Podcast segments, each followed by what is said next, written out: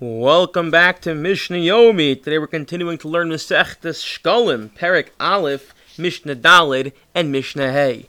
Omer Rabbi Yehuda says Yehuda Hayid ben Bucher Yavne. Ben Buchri taught in Yavne, Kol Kohen Shakal Enochote. We said previously that a Kohen is not obligated to give his machzes shekel, his tax, and therefore we don't seize his property or seize that amount in the event he doesn't pay up. Says Ben Bukhari, but if he does indeed want to contribute, he's allowed. And you may be thinking, what do you mean he's allowed? What exactly is going on? That's we'll see when we get to the end of the Mishnah. No, lo, Not only is he allowed, but he must. Any Kohen who does not contribute is in fact considered a sinner. So the first position is he's not a sinner if he gives. Second one is if he doesn't give, he's a sinner. So we see it's either is it's voluntary or it's actually mandatory. Ella, Shakwanim Darshi Mikrazel Atzman. Rather, what's going on here? It's a little ambiguous, especially it's a funny language to say any Kohen who gives it doesn't sin. No, don't say doesn't sin. Say he did a good thing. So what's going on here? It's actually interesting. The Gemara records this Mishnah a little, a slightly differently. But what we have to understand is as follows: A Kohen can, if a Kohen who brings a, a korban mincha for the purposes of um, whatever purpose it may be, that mincha was kulo kolo, as in it had to be totally burned. Normally, when a person brings a korban mincha, the flour sacrifice, the flour offering, so only a kometz of it, we, we, we pick up a handful of it, that goes and get, that gets burnt, and the rest of it goes to the Kohen or goes to the owner, etc. Excuse me, to the Kohen. Here, however, when, when a Kohen brings it, we don't say that, but rather when a Kohen brings a uh, mincha, it's kulo kolo, it all gets burned up. So listen to what the way, which is a little bit of shenanigans over here, what the Kohen, would, the Kohanim would say.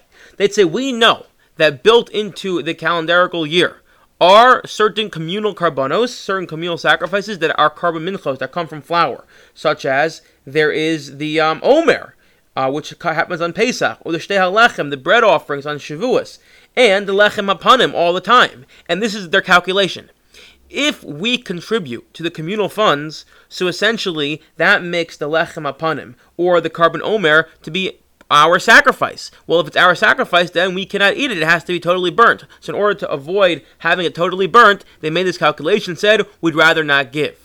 Now, the Gemara takes a more cynical approach, and the Gemara seems to imply they knew this wasn't true. As we said, I think, I believe when we began this Masechta, the difference between a, a korban that's brought as a in a partnership versus a korban that's brought uh, from the tzibor is the very fact that it goes through the shekel process. That if I were to join with you, if myself and you assume you're not a Kohen, we brought a korban mincha together, so now here's a korban mincha that a Kohen owns it, so it has to be totally burnt. But once the money comes, the funds come via the communal pot, the communal shekel pot, so now we no longer look at it as a korban of shutfim, but rather it's owned by all of Klal Yisrael together. So therefore, yes, the Kohanim do contribute to this pot, but since it's going through this pot, we now we don't look at it as a Cohen who's a partial owner on this korban mincha uh, or korban omer, but rather it's owned by Klal Yisrael, so the Kohen's allowed to take part in it. So the cynical approach of the Gemaras is that the Kohanim wanted to get out of having to pay their machzah shekel, so they said, oh, I can't give. If I give, then no one can eat the korban omer. If I give, then we can't eat the lechem apanim. But really, it was incorrect because it's going, it's being laundered, if you will, through the communal pot. And now it's no longer theirs, and therefore they could partake in it. So the Gemara says, so the Mishnah says, El Shulchan Darsh and the Kohanim would expound the verse uh, for their benefit. And again, it's a little unclear whether that, you know, I guess more cynically, they did that intentionally or unintentionally. Every mincha offered by the Kohen has to be entirely burnt, it cannot be eaten since uh, the uh, we're contributing, and therefore now we have ownership in the Omer, the Shtei HaLechem, and the in Lechem Apanim, how can we be eaten? They have to be totally burnt, and therefore they conclude they should not give the shekel. We have no obligation to give the shekel, to which point our Mishnah says that's not true. Rather, they can contribute and still can eat from it, and then it becomes machlokas, Rabbi Yochanan ben Zakkai, that they should contribute. We just don't seize their funds, versus the first position of Yehuda, uh, quoting Ben Bukhari, who says that they're allowed to contribute, but they don't have to. We don't force them to. Af al pish Now, even though we also stated, Ein mamshkin and we don't uh, seize property from women, slaves, and children, as in they don't have an obligation to give this tax. But if they do indeed want to contribute, we certainly accept it from them. However, Obed Kusi, someone who worships idols, and a Kusi, a, a, a uh, Kuthin, which is someone we, we discussed er, uh, earlier on, a pagan group that may or may not have converted appropriately. Okay. Point is that at this point when the Mishnah is being written, it seems to be that we're treating them to be like idolaters. Um, we don't accept the shek on their behalf, which is actually interesting because this may play out halach in a discussion about accepting funds from people who may not be religious or people who may not, uh, who would be idolaters, may not be Jewish, to build our institutions and how exactly we go about that. Again, is it allowed? Is it not allowed? When is it allowed? For what is it allowed for? Okay. A,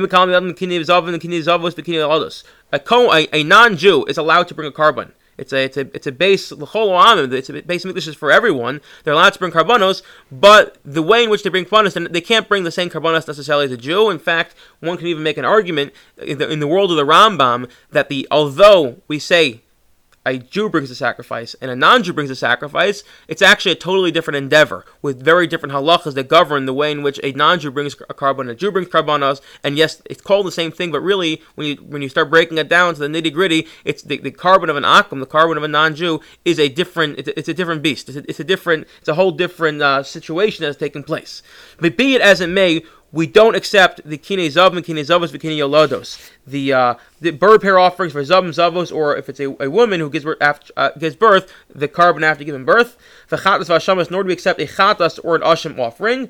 Rather, we do accept vow offerings and gift offerings from them. We just don't accept things that are mandatory. Anything that's vowed or donated, we do accept. The difference between a vow and, and, and a donation is a vow is I am going to bring something, versus the donation is I'm going to bring that thing. And obviously, the nafkamina is going to be that if I say I'm going to bring that thing, and then that thing no longer exists, it's a cow gets struck by lightning, so now I am absolved from my from having to bring anything. Whereas if I say I'm going to bring a cow generically, so then even if the cow that I want to bring is struck by lightning, I still have to bring a new cow in its stead. Mikal miyadim, we accept on their hands. Anything that's not donated, rather anything that is mandatory, Ain we don't accept from them. We see this explicitly in Ezra. Shenemar it says in Ezra, Parak Dal, uh, Pasuk Gimel, Lo lechem live no space It is not for you and us to build a house for our God. Rather, we alone will build our house, and therefore we see from here we see from here that the uh, they are excluded from the building of the temple and making contributions for its upkeep. But they still could bring. Uh, there are other avenues where they can donate, and they could indeed bring. I wish you all a wonderful day.